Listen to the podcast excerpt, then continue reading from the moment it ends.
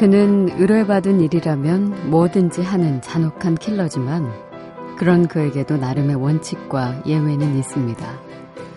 얼굴을 알고 있는 사람은 직접 죽이지 않는다는 거죠. 가까이에서 감정적으로 얽히고 싶지 않기 때문입니다.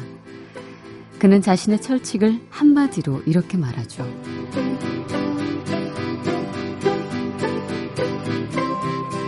난 멀리서 부드럽게 죽이는 게 좋아.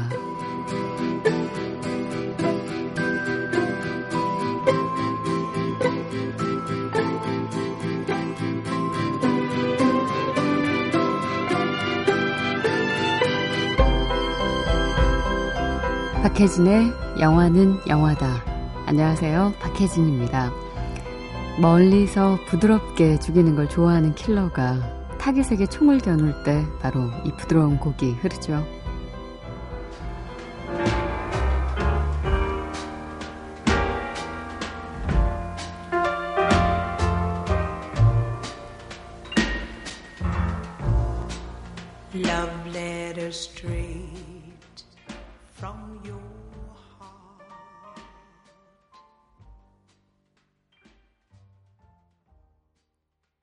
브래드 피트가 아주 부드러운 킬러로 등장하는 영화죠. Killing Softly 중에서 캐티 레스터의 Love Letters 오늘 첫 곡으로 들려드렸어요.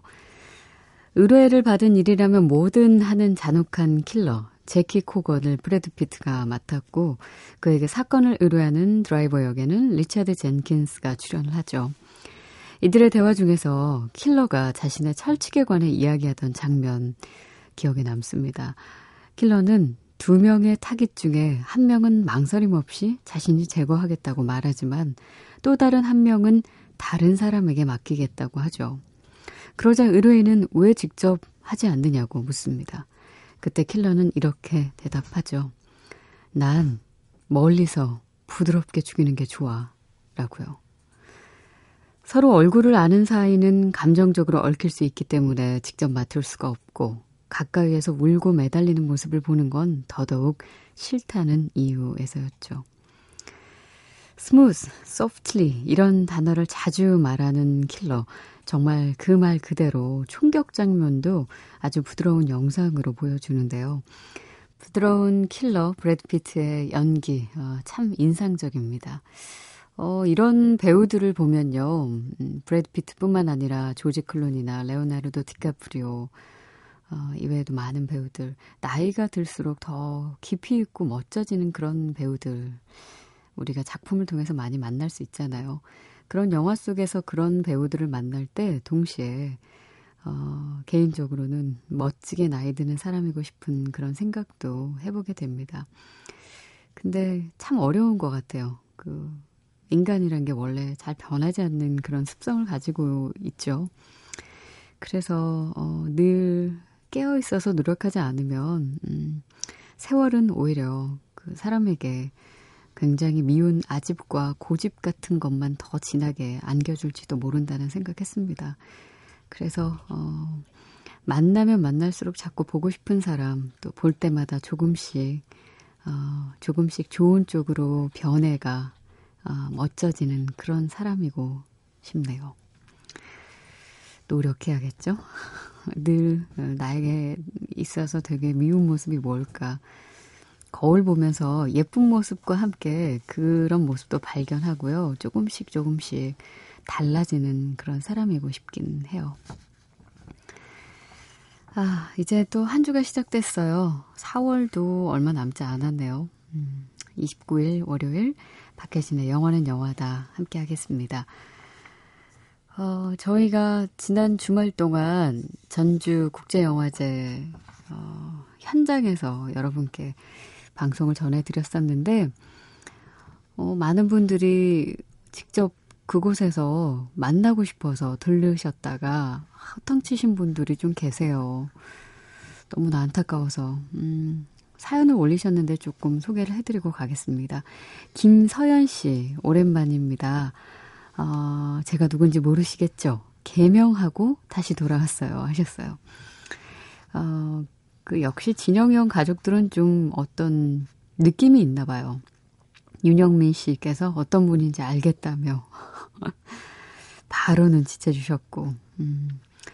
아무튼 전주에 그 간다는 얘기를 듣고 기다리셨는데 아마 어, 우리랑 못 만난 것 같아요. 세현 씨. 라디오 버스만 보셨대요.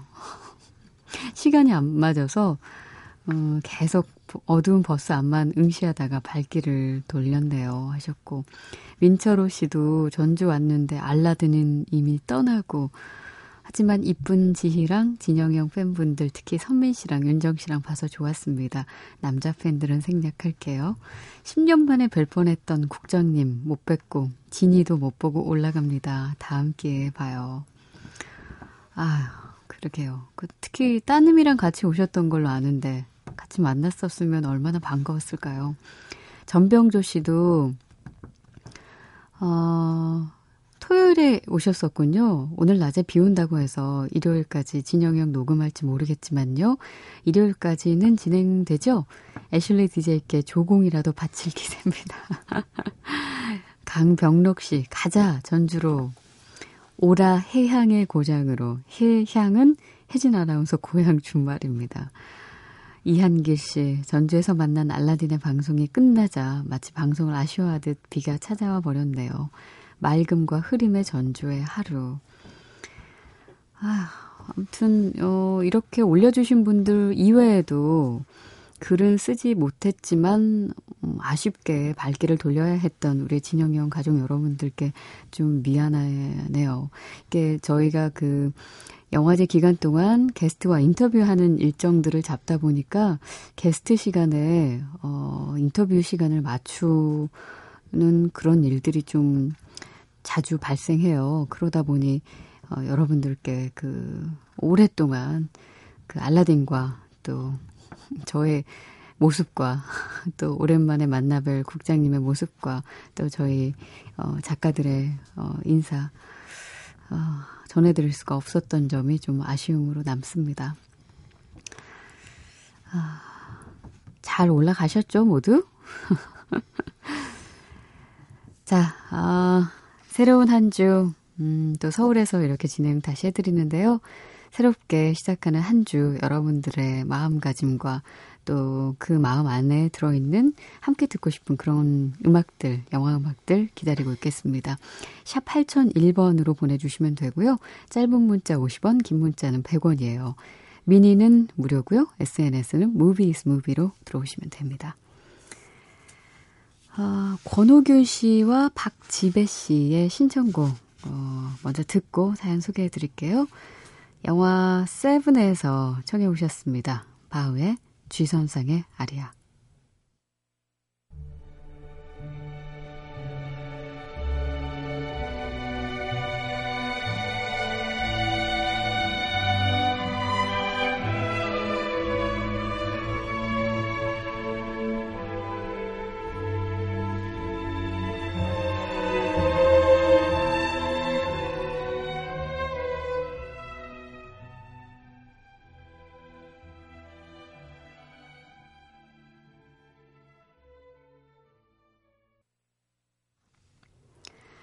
영화 세븐의 오리지널 사운드 트랙에서 바흐의 G선상의 아리아 들려드렸습니다. 권우균 씨께서 에반게리온 신극장판이라고 명명된 4부작 중 세 번째인 Q가 개봉됐죠.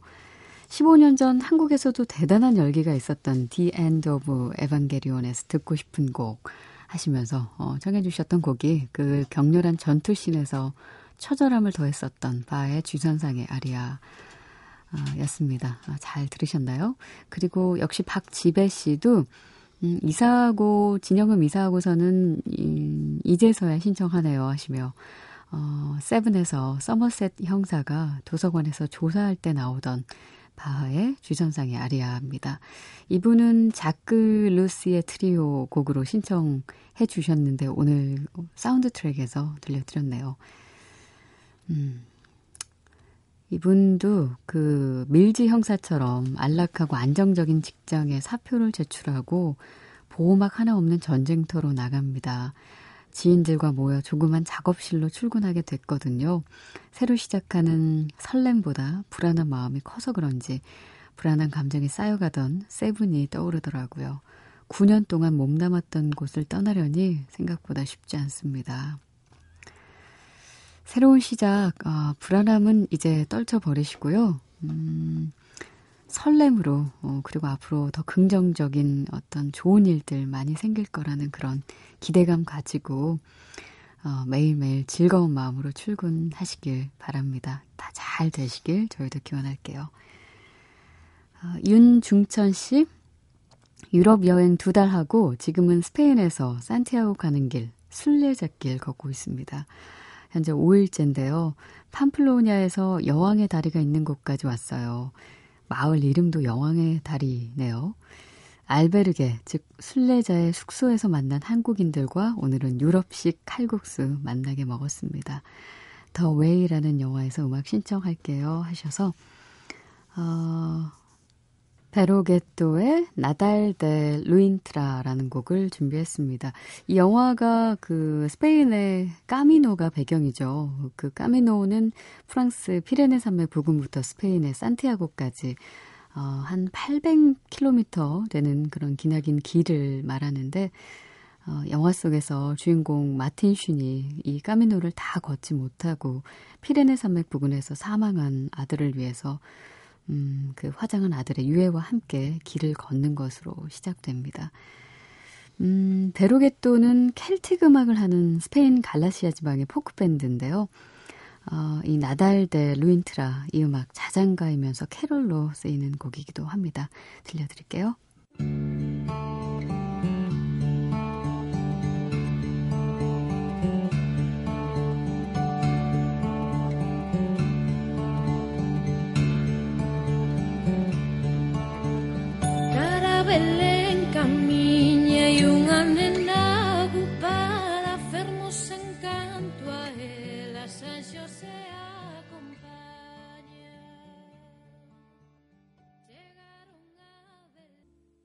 I'm blue.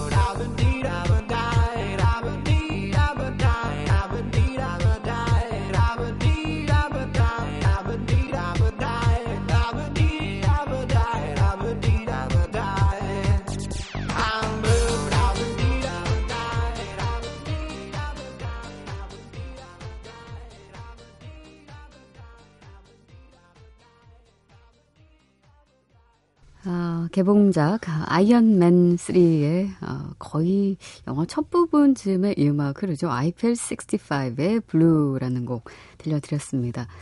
어, 황수환 씨께서 얼마 전에 이 아이언맨 3 보고 오셨는데 그 end credit 다 올라간 다음에 나오는 그 보너스 영상 때문에 조금 마음이 상하셨었나 봐요. 음악으로나마 좀 위로가 됐길 바랍니다. 어디? 어허 어허 어허. 영화는 액션! 세대를 초월한 영원한 친구지. 비밀 병기입니다. 꽝이에요. 아하. 아무도 몰라. 하, 시간과의 싸움이죠. 저한테 쓰레기예요. Except like a miracle. 돈이다. 거? 돈? 그래, 돈 지랄이야. 다들 쇼라니까 그거. 알았어. 행복? 기억의 습작. 최고예요. 컷!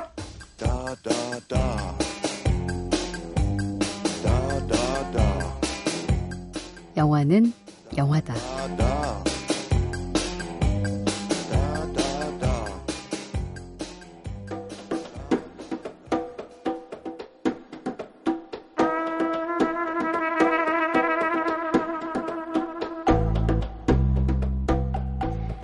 박사의 팝콘 심리학.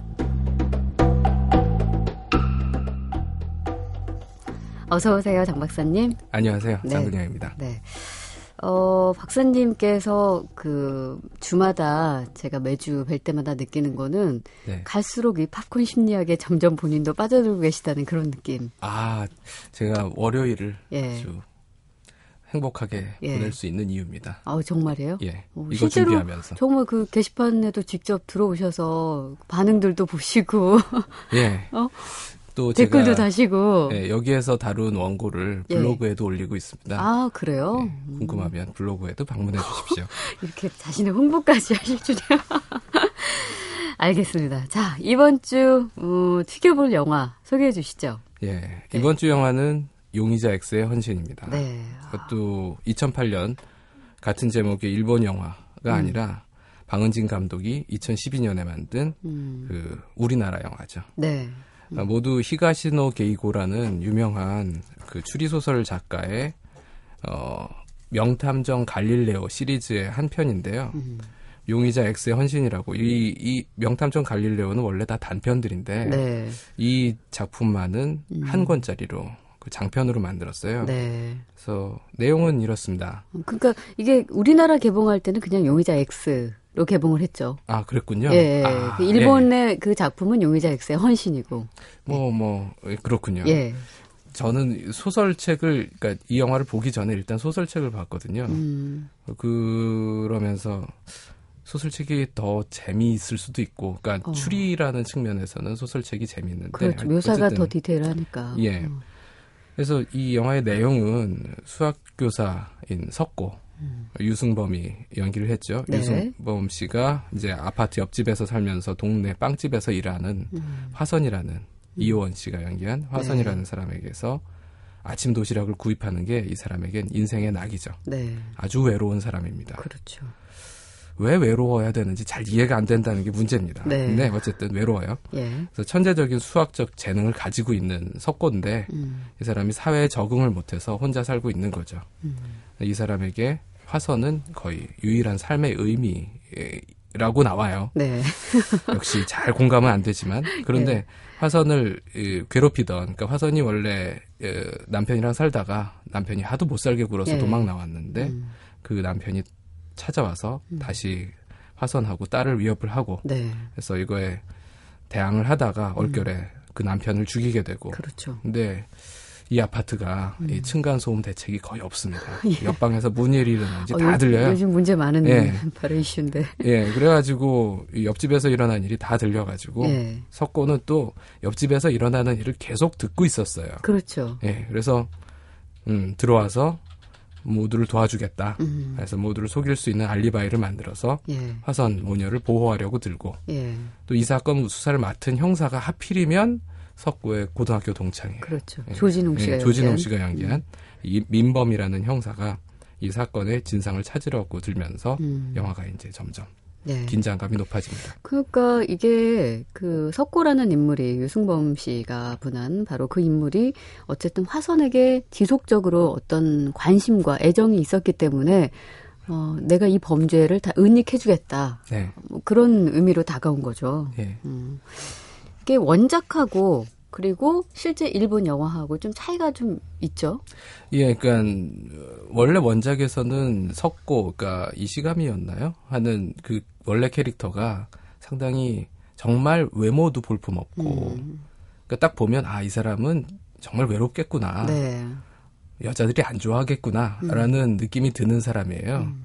말도 잘 못하고 예. 오로지 수학밖에 못합니다. 음. 그런데 이 우리나라 영화에서는 예, 석고가 너무 잘생겼어요, 사실. 네. 그런 외모로 왜 그렇게 혼자서 외톨이 코스프레를 하냐라는 어, 생각이 들 정도로 느낌이 예, 올 정도로 예. 그래서 뭐 음. 나름 유승범 씨가 석고의 캐릭터를 살리기 위해서 옷도 허, 름하게 입고 음. 노력을 했다는데 그리고 그 대사도 네. 그 기존의 아. 유승범 씨가 하던 스타일하고는 굉장히 다른 스타일로 연기를 그렇죠. 하셨더라고요. 나름 그랬죠. 네, 굉장히 고민 많이 됐을 것 같아요. 음. 하지만 유승범이거든요, 여전히. 예. 뭐 그래서 그게 가장 차이라고도 할 수 있는데 진짜 큰 차이는 음. 원작은 명탐정 갈릴레오 시리즈이기 때문에 네. 진짜 탐정 이 나옵니다. 그리고 좀 네. 추리물이 강하고. 그렇죠. 화학, 화학하고 공학하고 뭐 그 분야에 아주 강한 예. 어, 탐정 갈릴레오 탐정이 나오고 음. 그다음에 형사로 따로 유가와 형사가 나오는데 네. 이 역할이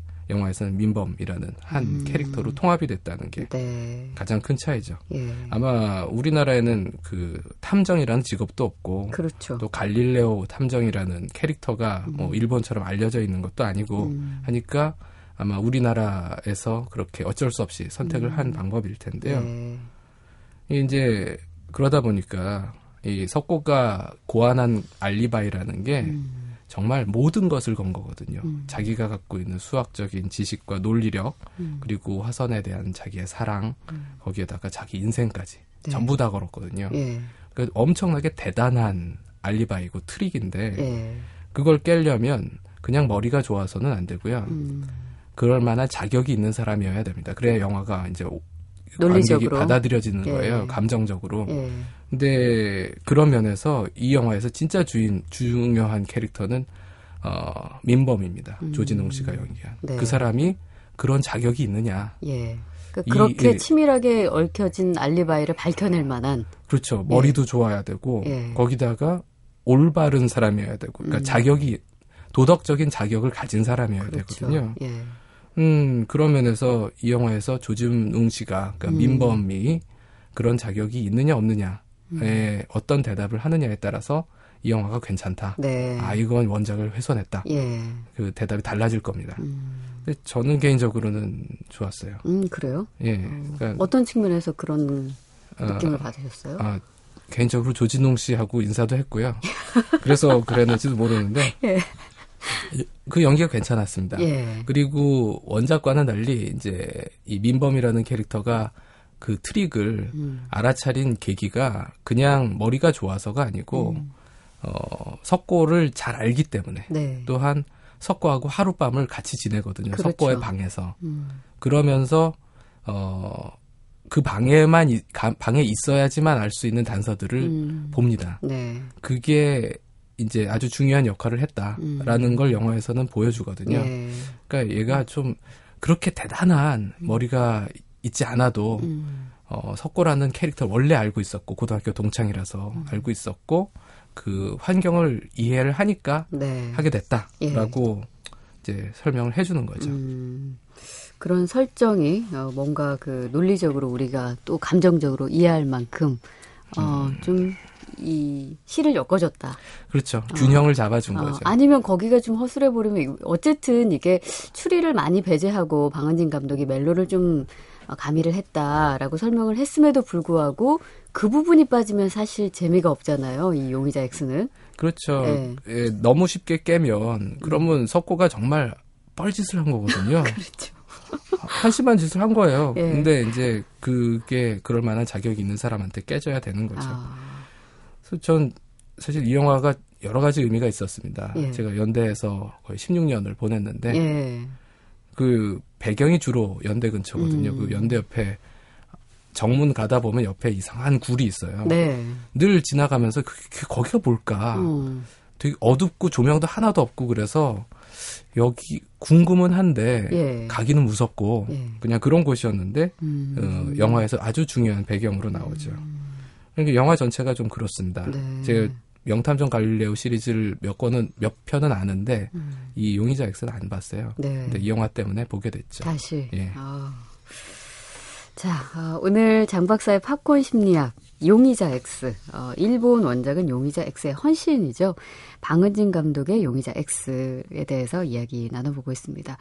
자, 용의자 X의 오리지널 사운드 트랙 가운데 end credit 음악 듣고 올게요.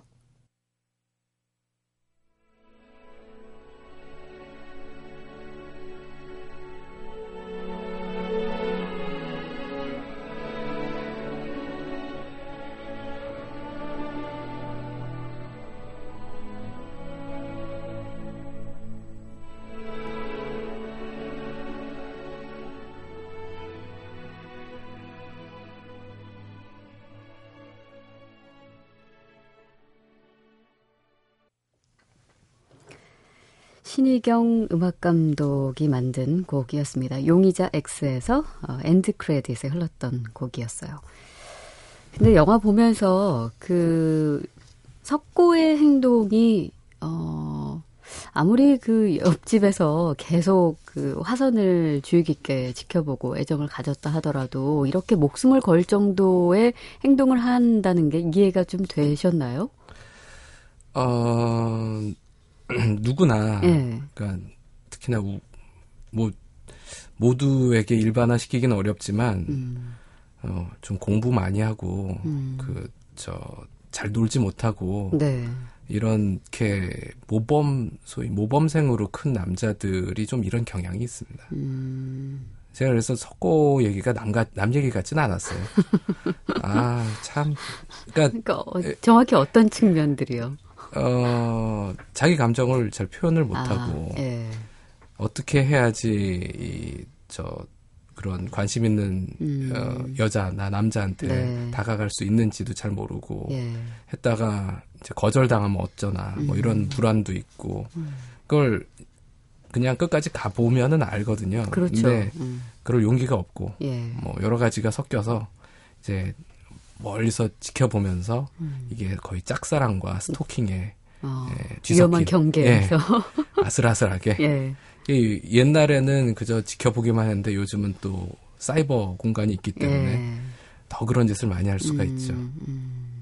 그러니까 그런 측면에서 본다면 어느 정도 이해가 갈 수도 있다는 거죠. 이게 누군가에게는. 특히나 이게 이제 일본 소설이라서 더더욱 그럴 텐데요. 일본 네. 사람들은 특히나 남들에게 패 끼치는 거 엄청나게 아, 그렇죠. 예, 예, 힘들어하고 그런 면에서 대인관계가 우리나라 사람들보다 좀더 조심스러운 경향이 있어요. 음. 네. 그래서 일본 문화에서는 더욱 음. 이 보편적일 것이고요. 음. 사실 석고의 캐릭터는 정확하게 말하면 그냥 음. 어 소위 말하는 오타쿠에 가깝죠. 예, 예. 근데 이제 우리나라에도 그런 성향을 가진 사람들이 많이 있거든요. 음. 갈수록 느는 것 같고. 예. 그래서 우리나라 관객들 중에도 음. 이 석고를 보면서 남 얘기 같지 않다라고 생각하는 분들이 있을 겁니다. 물론 그분들이 공감하는데 장애가 되는 건 유승범이 너무 어, 매끈하다라는 거. 원래는 그렇지 않아야 되는데 예. 사실 또 우리는 공감하는 자기가 나 내가 저런 애야라고 예. 생각하고 싶으면 그 사람이 조금은 멋있기를 바라거든요. 음, 그렇죠. 그러면서 유승범 씨가 맞았다라고도 할 수 있습니다. 예. 이게 심리학적으로 봤을 때는 어떻게 풀 수 있을까요? 어, 심리학적으로는 음. 일단 스턴버그의 사랑의 삼각형 이론을 얘기할 수가 있는데요. 예. 어, 로버트 스턴버그라는 이- 원래는 이 사람이 지능 연구하는 사람인데 삼각형을 되게 좋아합니다. 음. 네. 뭐든지 다 삼각형이에요. 그래서 삼각형 사랑도 내에서 이론을 푸는 거예요. 모든 게 3요소다라는 주장을 가진 사람인데요. 예.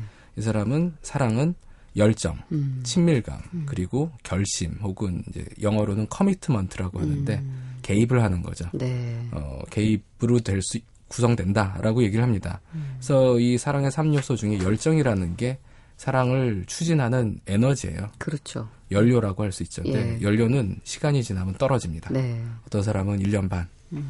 호르몬에 의해서 나타나는 거라서 음. 오래 갈 수가 없다고 네. 어, 보고요. 예. 그다음에 친밀감이라는 거는 반대로 시간이 지날수록 쌓입니다. 그렇죠. 늘어나는 거죠. 예. 어, 서로 알게 되고 음. 그 같이 지낸 시간이 늘어나는 거니까 사랑의 결과물이라고도 할 수도 있고요. 네. 그리고 결심 혹은 개입. 커미트먼트 개입 음. 어, 여기서는 헌신이라고도 할 수 있는데요. 음. 이거는 논리적인 거죠. 그러니까 이 석고 수학 선생 석고의 사랑이 에, 이 결심이라는 요소에만 치우쳐 있거든요. 네. 이게 원래 그냥 1 더하기 1은 2다라는 음. 것처럼 변함이 없는 거예요. 나 이 사람을 사랑하기로 했다 예. 하면 계속 사랑하는 거거든요. 음. 그래서 왜 사랑이 변하니? 라는 말에 사랑은 변할 수 없는 거야 라고 대답할 수 있다면 그건 결심이기 때문이에요, 사랑이. 음. 근데 이제 결혼이라는 게 대표적인 결심의 예죠. 그렇죠. 예. 뭐 만방에 선포하는 거잖아요. 예. 우리는. 우리는 함께 하기로 했어. 근데 이제 석고와 화선의 사랑 음. 이, 이게 사랑이냐 뭐 아니냐라는 게 많은 사람들이 얘기하는 건데요. 뭐 심리학자 스턴버그 입장에서 본다면 그 이론대로라면 석고의 입장에서는 사랑이지만 화선은 사랑이지 않잖아요. 그렇죠. 화선 예. 입장에서는 저, 저 남자 왜 저러나 예. 싶은 거일 거고요. 석고의 입장에서도 둘 사이에는 그 3대 요소 중에 헌신 혹은 결심만 있고 네. 뭐 둘이 사- 아는 사이냐 음. 같이 지낸 시간이 있느냐 그것도 없고 음. 오로지 이제 생긴 거라면 어, 화선에 알리바이 만들어주면서 네. 같이 지난 시간이 생긴 거죠. 음. 그거 말고 그다음에 저기 열정 아마 석고한테는 열정이 있었을 수도 네. 있어요. 하지만 그걸 거의 표현을 안 하거든요. 음. 그 열정을 괴상한 알리바이를 만드는데 네. 다 쏟아붓는 거고요. 예. 그래서 뚜렷하게 존재하는 건 모두가 둘이 공유하는 건 헌신밖에 없습니다. 음. 음, 그런 면에서 이, 이런 사랑은 헌신만 있는 사랑을 아가페적인 사랑이다. 네. 라고도 얘기를 하고 공허한 사랑이다. 음. 라고도 얘기를 합니다. 결심만 있기 때문에. 예. 신의 사랑이다. 아가페적 사랑은 음. 원래 신의 사랑이잖아요. 신은 뭐 다른 이유 없이 그냥 무조건 주는 거잖아요. 예, 그렇게 부모님의 보면 이 사랑 영화 같이. 너무 숭고한 이야기 다루는 거 아니에요? 그렇죠. 숭고한 어떤 희생 이야기인 예. 것처럼 보이기도 하고 또 다른 관점에서 보자면 어, 아무 의미 없는 공허한 음. 텅빈 사랑을 위해서 뭐 살인도 하고 음. 여러 가지 그 집착을 하고 스토킹하는 그런 이야기로 보일 수도 있습니다. 네. 어, 그 지금은 석고의 입장에서만 우리가 이야기를 좀 해봤는데 화선의 입장으로 본다면 글쎄요. 그렇게 아주 급박하고 그 불안한 상황에서 누군가 SOS를 청했을 때 도움의 손길을 준다면 마음의 문을 열 것 같기도 하지만 그래도 중간중간 화선의 어떤 그 뭐랄까요 그 마음이 마음이 좀 기울었다가 다시 이것은 아닌 것 같아서 또 다른 마음을 보이기도 하는 그런 모습들이 있잖아요. 그러니까 좀그 가장 그 정상적인 패턴을 보이는 거죠.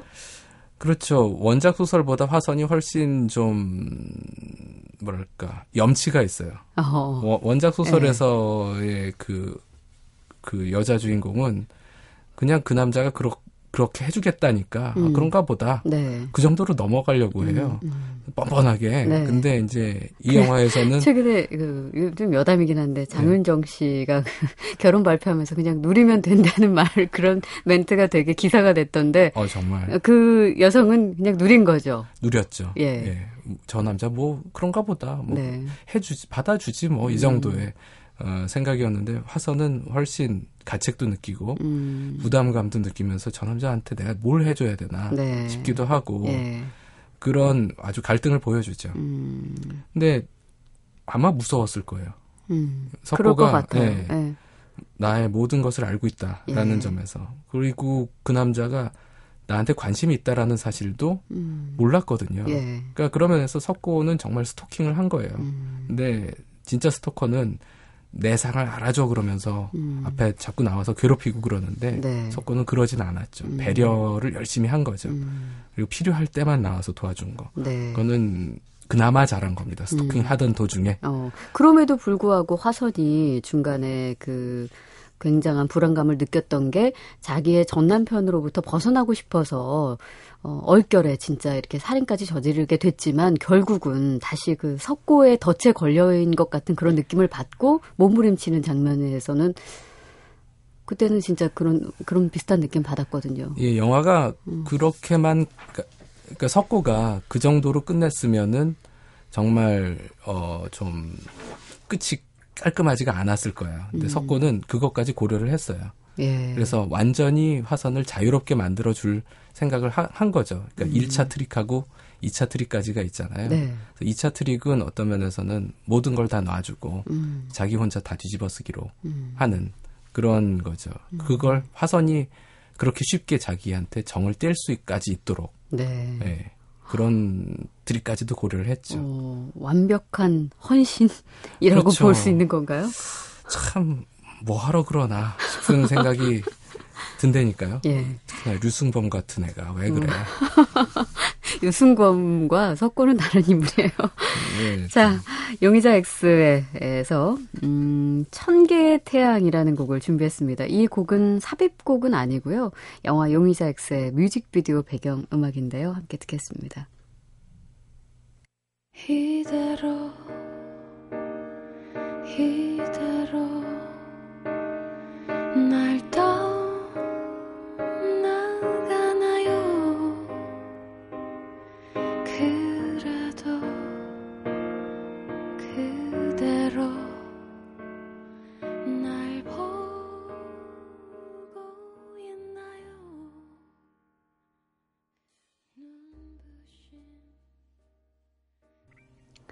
영화 용의자 X의 뮤직비디오 배경음악이었던 캐스커의 천개의 태양 들려드렸습니다. 예, 뭐 석고가 공허한 사랑으로 시작을 했는데 만약에 음. 네. 이런 사랑이 그 진짜 사랑으로 전개되려면 어떻게 해야 되느냐라고 음, 할때 일단은 스턴버거 책에도 예- 이런 얘기는 없습니다. 네. 공허한 사랑으로 시작하는 사례는 없는데요. 예. 제대로 된 사랑으로 진행하려면 친밀감이 필요하죠. 음, 그래서 석고의 1차 계획이 거기서 끝났다면 음. 그런 비밀을 공유하면서 친밀감을 키워나갈 기회가 있었을지도 모르는데 음.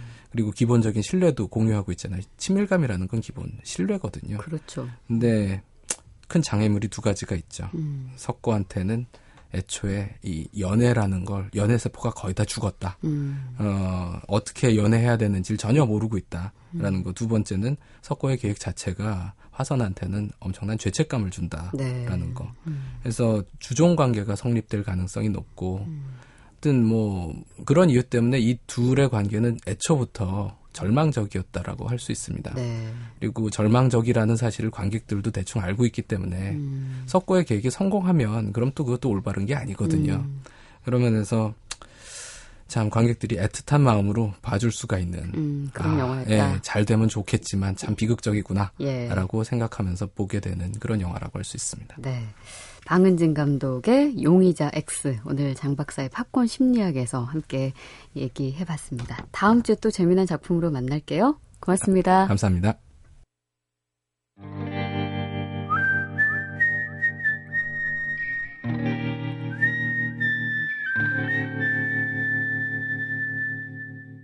자, 오늘 끝곡은요, 월플라워에서 준비했습니다.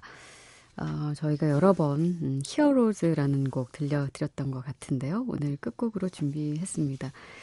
참 저희가 여러분들께 선물 드리려고 음, 오랜만에 또 퀴즈 준비했어요. 이 Wallflower 오리지널 사운드 트랙 음, 드릴 텐데요. 음, 이 영화 속에서 end credit에 흐르는 바로 조금 전 소개해드린 Heroes라는 이 노래를 부른 가수를 맞춰주시면 됩니다. 히어로즈의 가수를 맞춰주시는 게 오늘의 퀴즈예요. 샵 8001번으로만 받겠습니다. 아, 정답을 보내주신 분 가운데 추첨을 통해서 월플라워 OST 앨범 보내드릴게요. 자, 아, 바로 그 곡, 월플라워, 히어로즈 띄워드리면서 저는 내일 다시 올게요. 박혜진의 영화는 영화다.